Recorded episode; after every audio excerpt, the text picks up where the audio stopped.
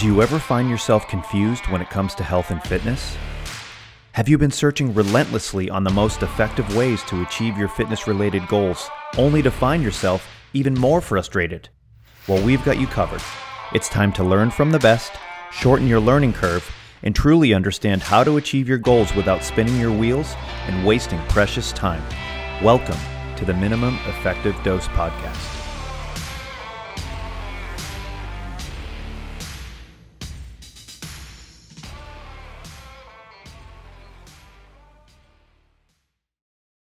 Welcome back to the Minimum Effective Dose podcast. I'm one of your co hosts, Mike Perry, and I'm here as always with my good friend Brett Jones. And today we're going to be talking about kettlebell training for hypertrophy, but also for aesthetics. So, Brett, how you doing today, buddy?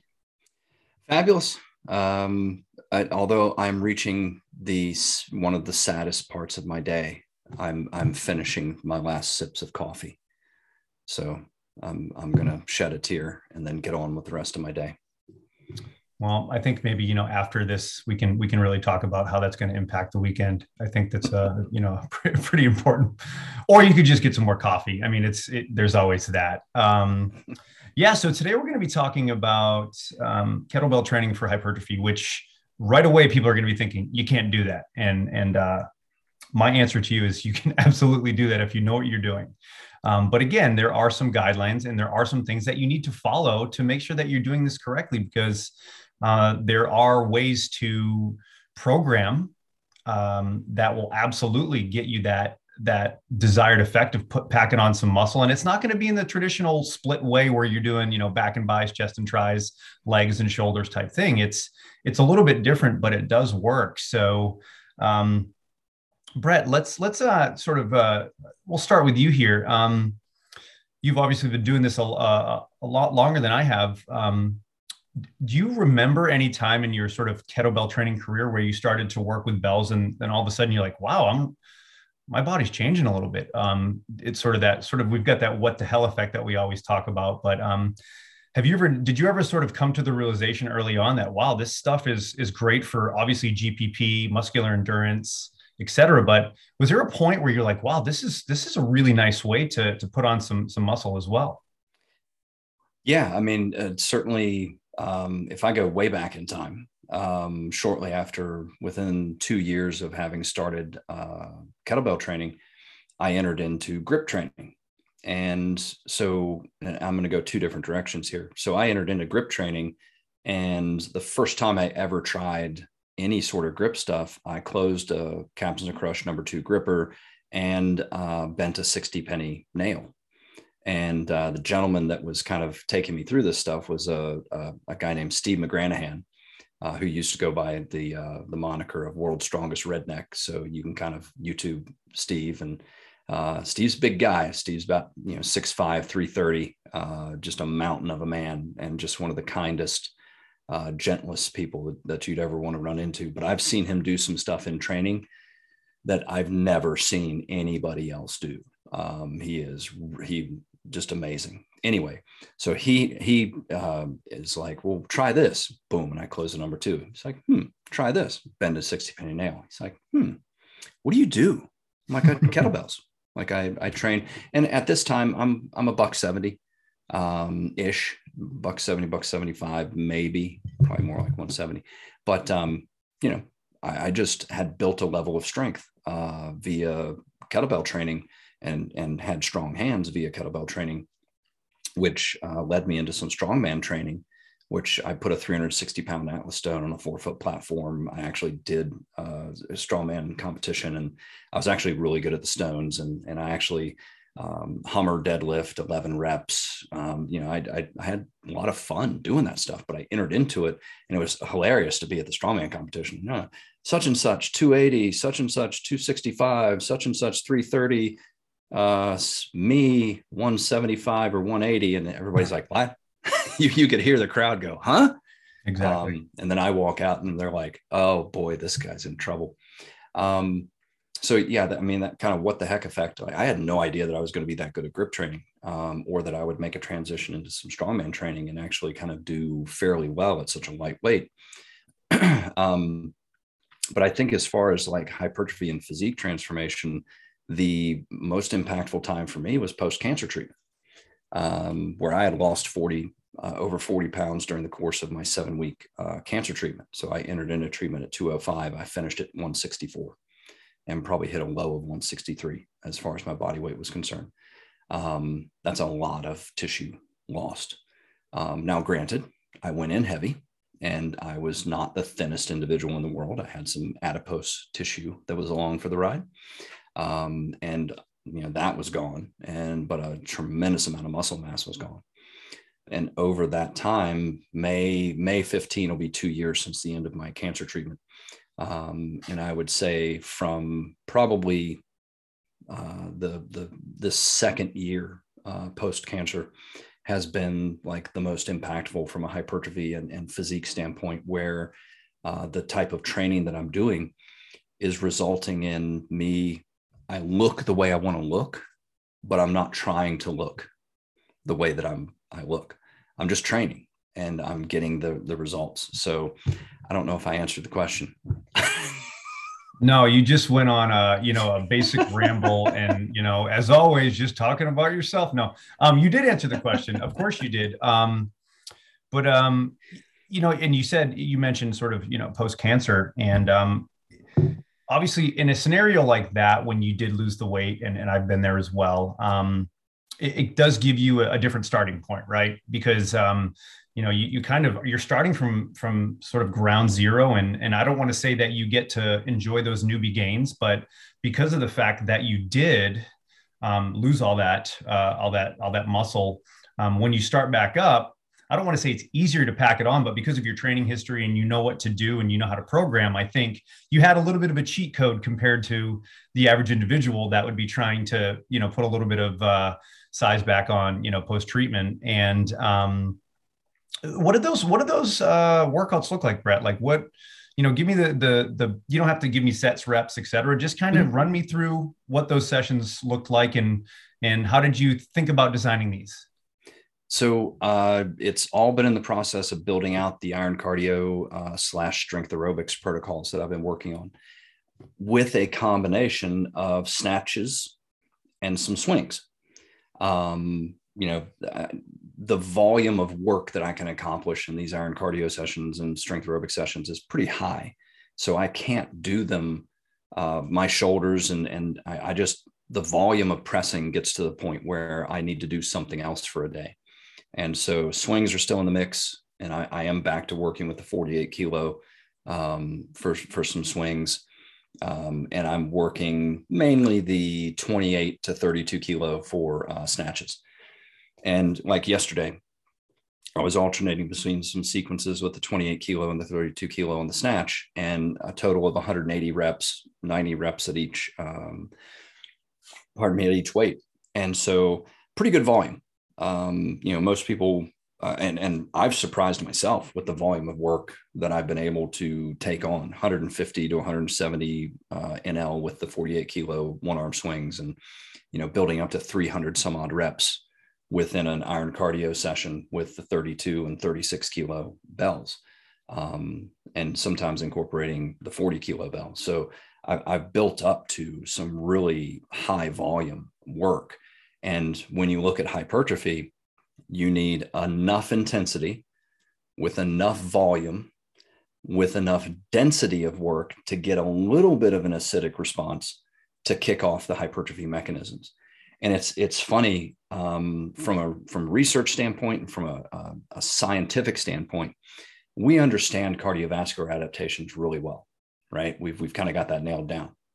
We still don't really understand hypertrophy um, we have these ideas um, we have these practical things that we know work like i said enough intensity enough volume enough density with enough recovery and you get hypertrophy so my training routine has not been with the goal of hypertrophy. My training routine has just with the goal of training. I'm just working and accomplishing different workloads. But I've gotten a good hypertrophy response by what I'm doing because my intensity is enough, my volume is enough, and my density is enough. And so when you when you get that going, you get hypertrophy. Yeah, and, and and it's funny you said that about sort of the sort of the science component because uh, I've looked into a lot of the work from uh, you know Dr. Mike Israetel and, and Brad Schoenfeld and these guys that are like hypertrophy gurus, and even their guidelines they basically kind of say the same thing that you just said. Here are the guidelines, then there's the but, and it's like well, in some cases, five by 10 works as good as 10 by 10, but then there's all those variables in the middle. And now you're seeing a lot of stuff that's saying from a hypertrophy standpoint, you can do work that's, you know, 50% of your max and that will still trigger hypertrophy, but you have to follow these basic guidelines in order to get that response. Um, which is good because you know you can you can pack on some muscle and not have to kill yourself with heavy heavy sets. So it definitely is a true art and a science, and I and I think um, you know down the road as as this stuff sort of uh, you know, as those individuals start to research more and, and, and dig a little bit deeper, I'm sure they're going to find more mechanisms of why that happens. But um, I will say this: a lot of this, I I have not seen too much or anything for that matter regarding kettlebell training and hypertrophy because I think it's it's it's just new, and and I think the people that have been doing it for a while understand how to do it and understand that it, it is a viable option. But I think a lot of people just they don't think that it's possible. They think that kettlebells are going to keep you skinny, wiry, and strong, right? And and that and they can 100%. They totally can if you program it a certain way. But at the same time, it's like anything, you have to follow the the guidelines of time under tension, density, volume, load. And the kettlebell, it's a tool, and obviously there's a specific skill set that you need to be able to to implement that tool and use that tool properly. But um, I think what we're going to see down the road is I think we're going to see more and more people starting to use kettlebells in this fashion because it works. One, in my opinion, two, it's really fun, and and and three, it's and it's gentler on the body than just hammering the heavy heavy barbell work. And and nothing against the barbell. I I love the barbell. It's just that at this point in my life, I have no desire to start loading up and and and you know beating myself up with the barbell because my my goal is not that my goal is is grappling and jujitsu and my strength and conditioning is is designed and and it's implemented to make that better so i think we're going to see um, you know through the works of what you're doing with your iron cardio and complexes and this and that i think we're going to start to see a lot of people moving towards that style of training because um, it works and and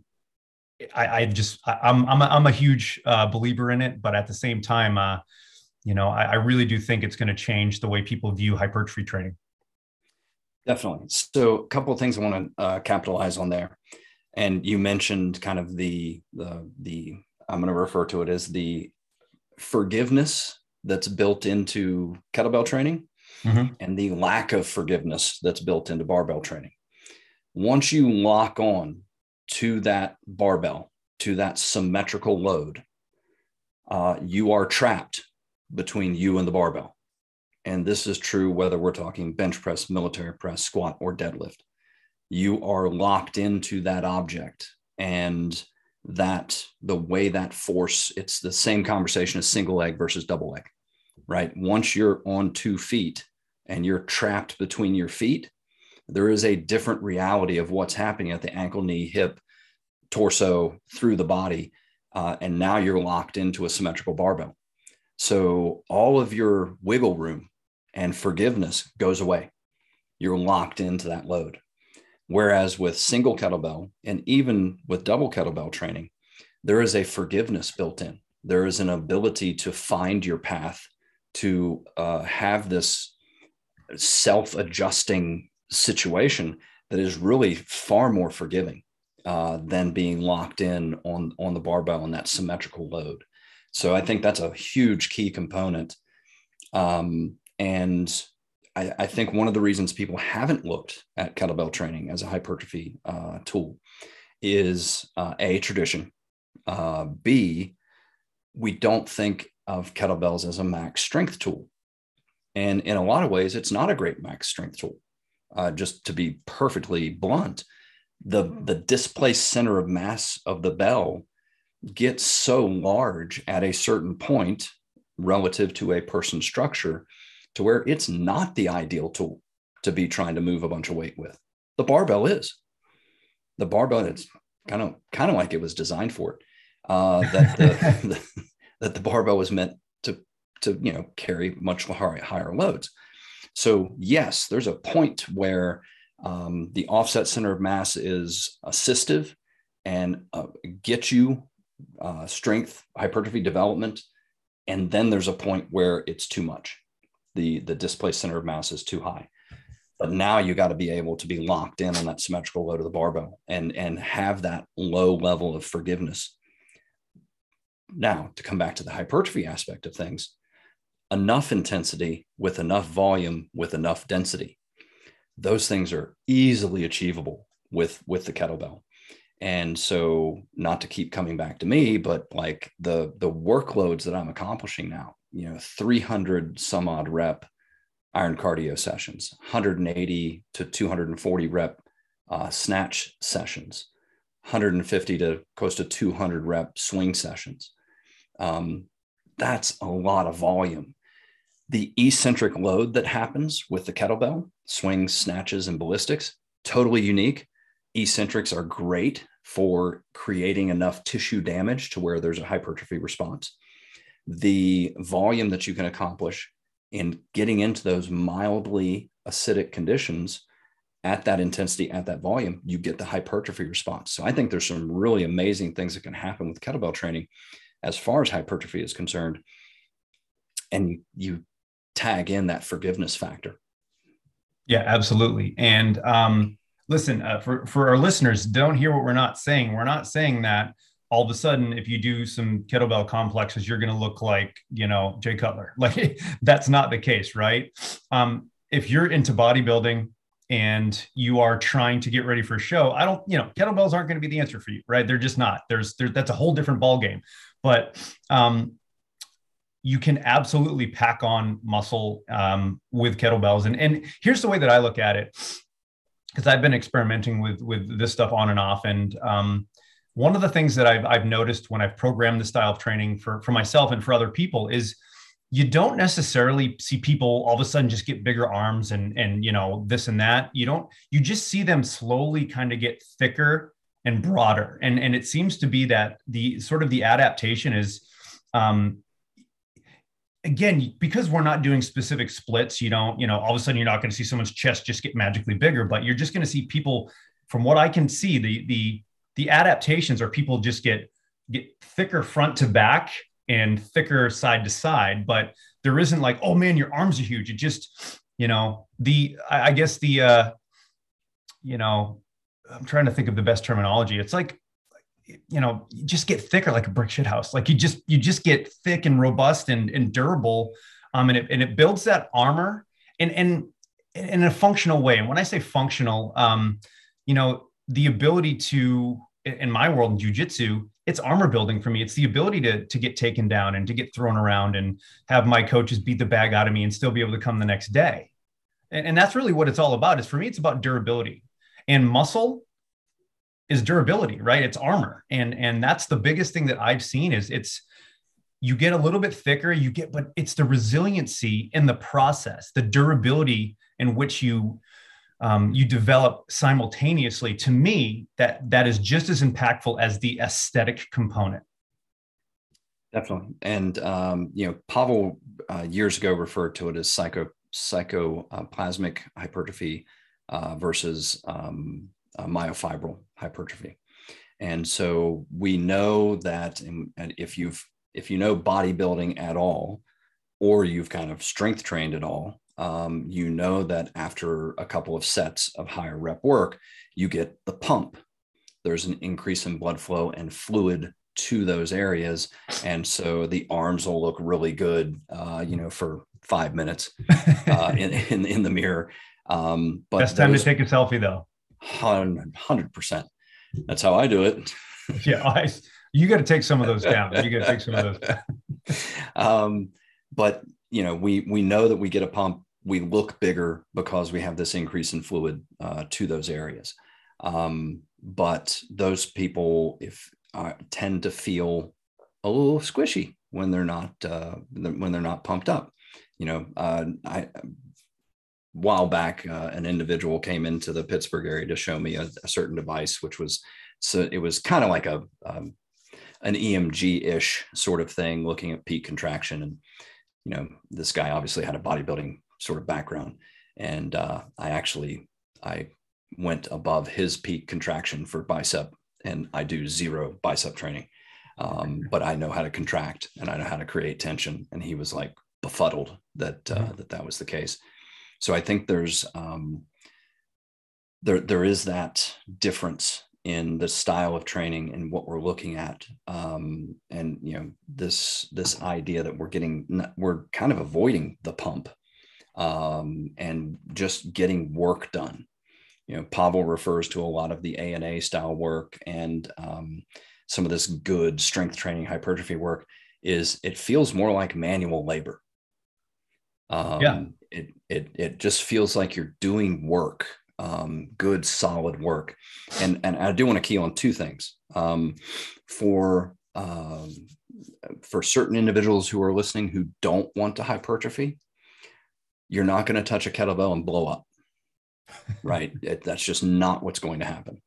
And if you understand, if you kind of look at the the parameters that I laid out of you know the hypertrophy response, well, just don't do that in, in your training. It's a lot of other ways to train. Um, you know, swing snatches. Because if we if we look at the other side of the aesthetic conversation and understand that the drum that I am going to be beating for the next for the rest of my life is the reason most people don't want to exercise is they think the only reason you exercise is for aesthetics. You exercise to look a certain way it's the Jim Gaffigan joke. I went to the gym and I see all of these fit people, and I'm like, "You're done. You can go home. you you you did it." Um, and that's that's totally not the point. You want to. You may end up looking that way because you're training consistently, but I don't train to look any certain way. I train to train. Mm-hmm. Shockingly, I enjoy training. Um, it's you know I don't meditate. I train training is my meditation. It's uh, anyway, the, the, whole other conversation on mindfulness and, and training and, and, meditation and the mental benefits. Next podcast. Um, make a note. um, but the so you're not going to touch a kettlebell and blow up. You're not going to touch a barbell and blow up. Like it's actually getting hypertrophy response. And and I haven't seen anybody that's accomplishing the workload that I am at the weights I am like I've, I've done pretty well in building out this program.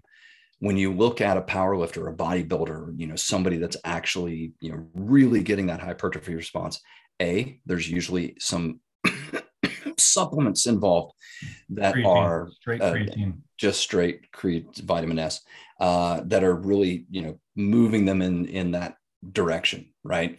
Because it enhances recovery and and you can grow more from the work that you do. Um, their diet's dialed into it. You know, Mark Wahlberg, when he's when he's filmed a couple movies where he needed to look more like a bodybuilder and look bigger, he'll go look up the articles. He'll talk about it, just how freaking miserable it is.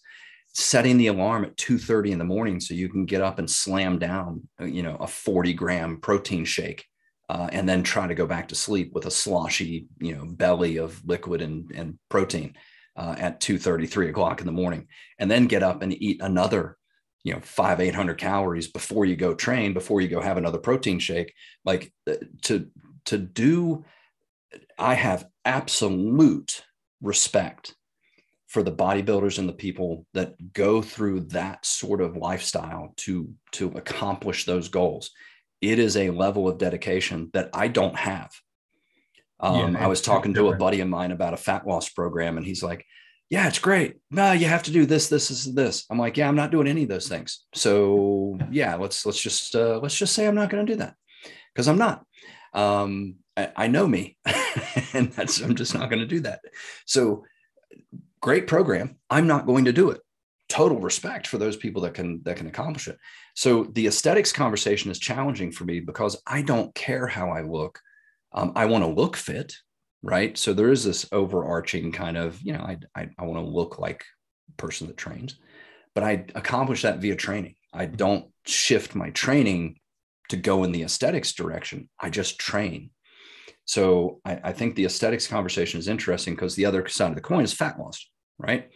And there's, if you're going to talk fat loss, we got to talk diet. you can't out snatch a donut, right? You can try though. You can try, and I have. Um, but the other, you know, the other side, the, that's a paraphrase of an old old saying that you, know, you can't can't outrun a, a a bad diet or whatever the I can't remember the old saying. But so the fat loss conversation, we got to talk diet. And I'm I'm a broad strokes guy. I'm I'm good with concepts, uh, especially dietary wise. Michael Pollan's um, food rules. Um, he gives away the book in the first sentence. He's he's super open about it. He's like, I'm going to give you the whole book in seven words. Eat food, mostly plants, not as much. And then he's added two more words and cook. Do your own cooking. Now, I lean, I follow that advice mostly because I eat a good bit of meat because um, I like it. So uh, I kind of I kind of break the rules there, which should surprise no one since I follow no, you know, people don't send me programs anymore because they know I won't follow them. I, I um, remember. I remember like, Brett, what do you think? He's like, nah, I'm just not going to do that. And I was like, okay. Or if I do it, I'm going to change these five things, which means I'm not doing it. Yeah. Um, so, you know, that sort of um, lean meats, veggies, you know, control the other stuff right? Um, it's it's actually not it doesn't have to be. I don't i don't count macros. I don't I, am not even sure if i remember what all the macros are uh, but i certainly don't count them. I don't count calories. Um, i simply know that lean meats and veggies succeed. Uh, you need enough fiber in your diet to make sure everything stays regular and you need a lot of water and that's about as complicated as I get from a nutritional uh, standpoint. So disappointing to a variety of people out there, I'm sure. But uh, but that is the other side of the aesthetics coin that we need to talk about. And then for me, the third side of the aesthetics coin is don't talk about aesthetics. I don't care. It's like Fight Club.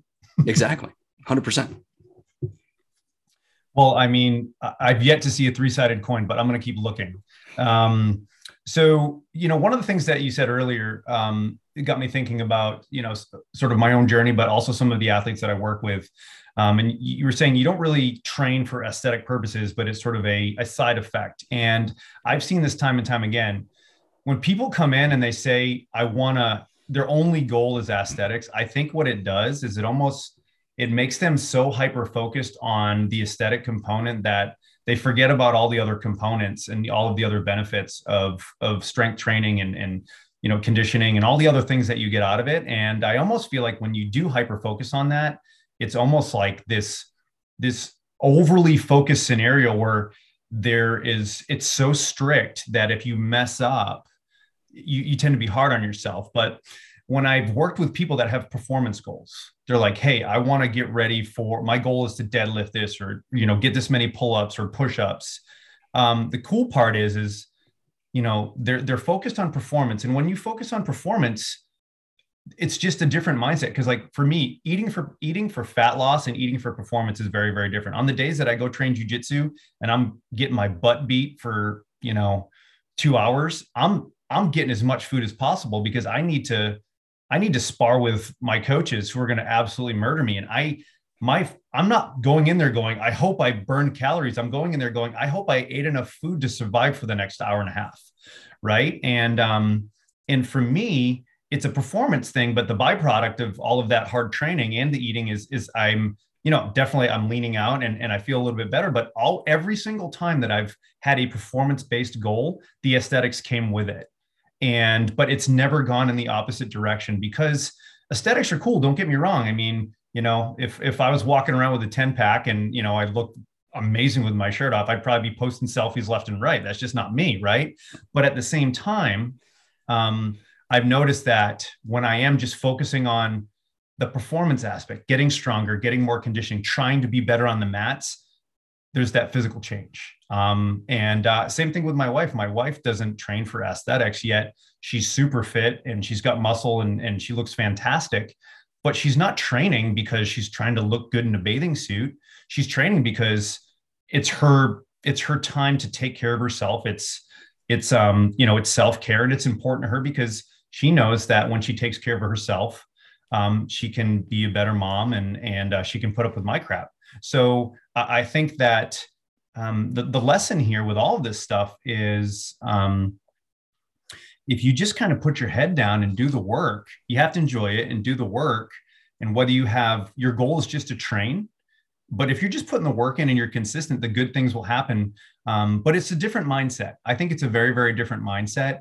And i think what it does is it gives people a little bit of leeway to not feel like i have to lose five pounds i have to lose 10 pounds and what it does is it gives them the idea it's like hey this is a journey and being strong and durable and resilient is freaking awesome and i would rather I'm I'm not as big as I once was because of all the my cancer stuff too, but I feel physically really good, even though I, am not I don't have as much muscle, but I feel so much better. But um, you know, I, I may not have the aesthetics that I want to, but I don't care because when I quote unquote felt like I looked better, I felt worse.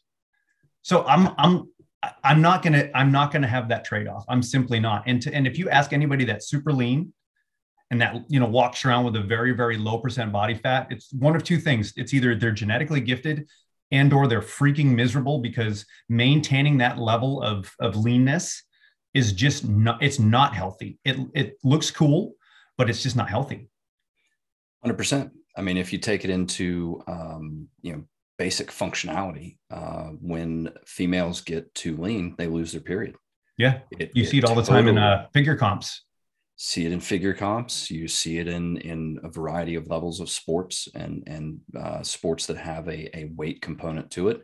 Um, you know for men gymnastics and wrestling tend to come along with a lot of uh, dis uh, dysmorphic uh, body dysmorphic sort of uh, perspectives because of the it's important to be a certain weight class or a certain weight so that you can compete um, for female athletics that can go any any direction. Um, so it's um, it can really mess you up from a, a hormonal and metabolism standpoint. Uh, and yeah, being super lean, uh, actually not that healthy and um, not that well, not fun. Period. No, it's not. Um, the the restrictor plates, and you know these are the people that you know. Oh, I can't have that. So This is why I don't like aesthetics. Exercise is not a punishment for something you ate. It is a celebration of what your body can accomplish. I know it's a meme. Yes, I just quoted a meme. It's one of the only true memes that's out there. You know, oh, I, you know, I can't have that because I didn't train today. Have the donut.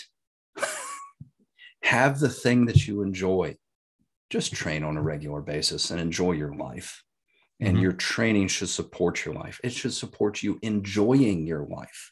It should not be punishment. It should not be this constantly restrictive thing where you feel like, oh, I can't do that because I didn't do this. And I, I can't have that because take a breath, train, train consistently, and you will accomplish your goals. Um, I, I so I'm not a fan of 12 week transformation challenges. I don't do aesthetics. When somebody comes to me and they say, I have a transformation, I have a physique, I have an aesthetic goal, I'm like, I can refer you to somebody else. Yeah. Because I don't do that. I have no time or patience. I'm, I'm not going to manage your macros. I'm not going to, you know, punish you for the fact that you fell off the, the, the dietary wagon and you, you had a fun weekend. Like I just, if you want that, go elsewhere. I, I don't do that. And I think the world and, and would just so many more people would exercise if they realized you exercise for non-aesthetic reasons you the durability the resilience the the the, the everything that you've talked about um, that's why you exercise yeah i mean and and i think you know another thing is as i you know, get a little bit older. I'm in my 40s, and um, you know, I wouldn't say I'm old, but I don't feel young. Um, it's about feeling good, and, and and I've heard you say this a million times. It feels good to feel good, and um, I don't really care about how much I can deadlift or back squat or bench press these days. I really don't. And, and I'll be honest, there is a part of me that's like, I need to go back to that because that's going to validate that I'm a strength coach. But no, it's not. You know what validates that I'm a good strength coach is my client's success, not my own. And that's what it boils down to because my athletes, like my fighters, I, I think I know how to train fighters pretty well and they tend to do, they tend to do okay. Um, but at, at the same time, it's just, it's definitely, it's definitely a mind uh, it's just just a, it's a shifting of the mind right? That was a terrible way to put it but you know what i'm talking about a mindset change. Um, it, it's it's just different but when you i'll be honest you got to kind of push that ego aside a little bit. And and, and we all want to you know everybody wants to have a heavy deadlift and everybody wants to you know i get it like i completely get it and but at the same time after all of the life experiences that i've had with with my cancer and and you you as well man, feeling good. It feels good. And, um, and, and that's, that's what I'm going towards. And, and here's the thing, the aesthetics will come because I'm enjoying training again. So I know that if I just keep on making smart decisions, if I train hard, if I'm consistent, I'm going to be better on the mats. I'm, I'm going to feel better and the, the aesthetics will come. But again, like you said, it's not my primary focus. It's a, it's a side effect. And I, and I, I would be remiss if I didn't um, throw a, um, you know, if, if you want a scientifically driven hypertrophy program, uh, if you want to be as strong as you look and look like somebody who's strong, you know, Fabio's Built Strong, which is based off of Pavel's Plan Strong, um, is a fantastic program that can take you that direction. And um, it will be based on um, uh, mainly barbell lifts, but but can also incorporate kettlebell. So I, I, I would be remiss in a in a conversation on hypertrophy and aesthetics if I didn't mention, you know, Fabio's work with Built Strong and and some of his other programs, which are uh, fantastic for physique change.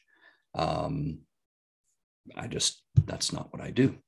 Yeah, um, and, and and Fabio is is um, let's see, if if you've never seen Fabio or seen what he looks like, you're not going to say that dude's small and he's not strong because that guy is he is put together and uh, not only does he look the part he's he's not a weak man. Very strong guy.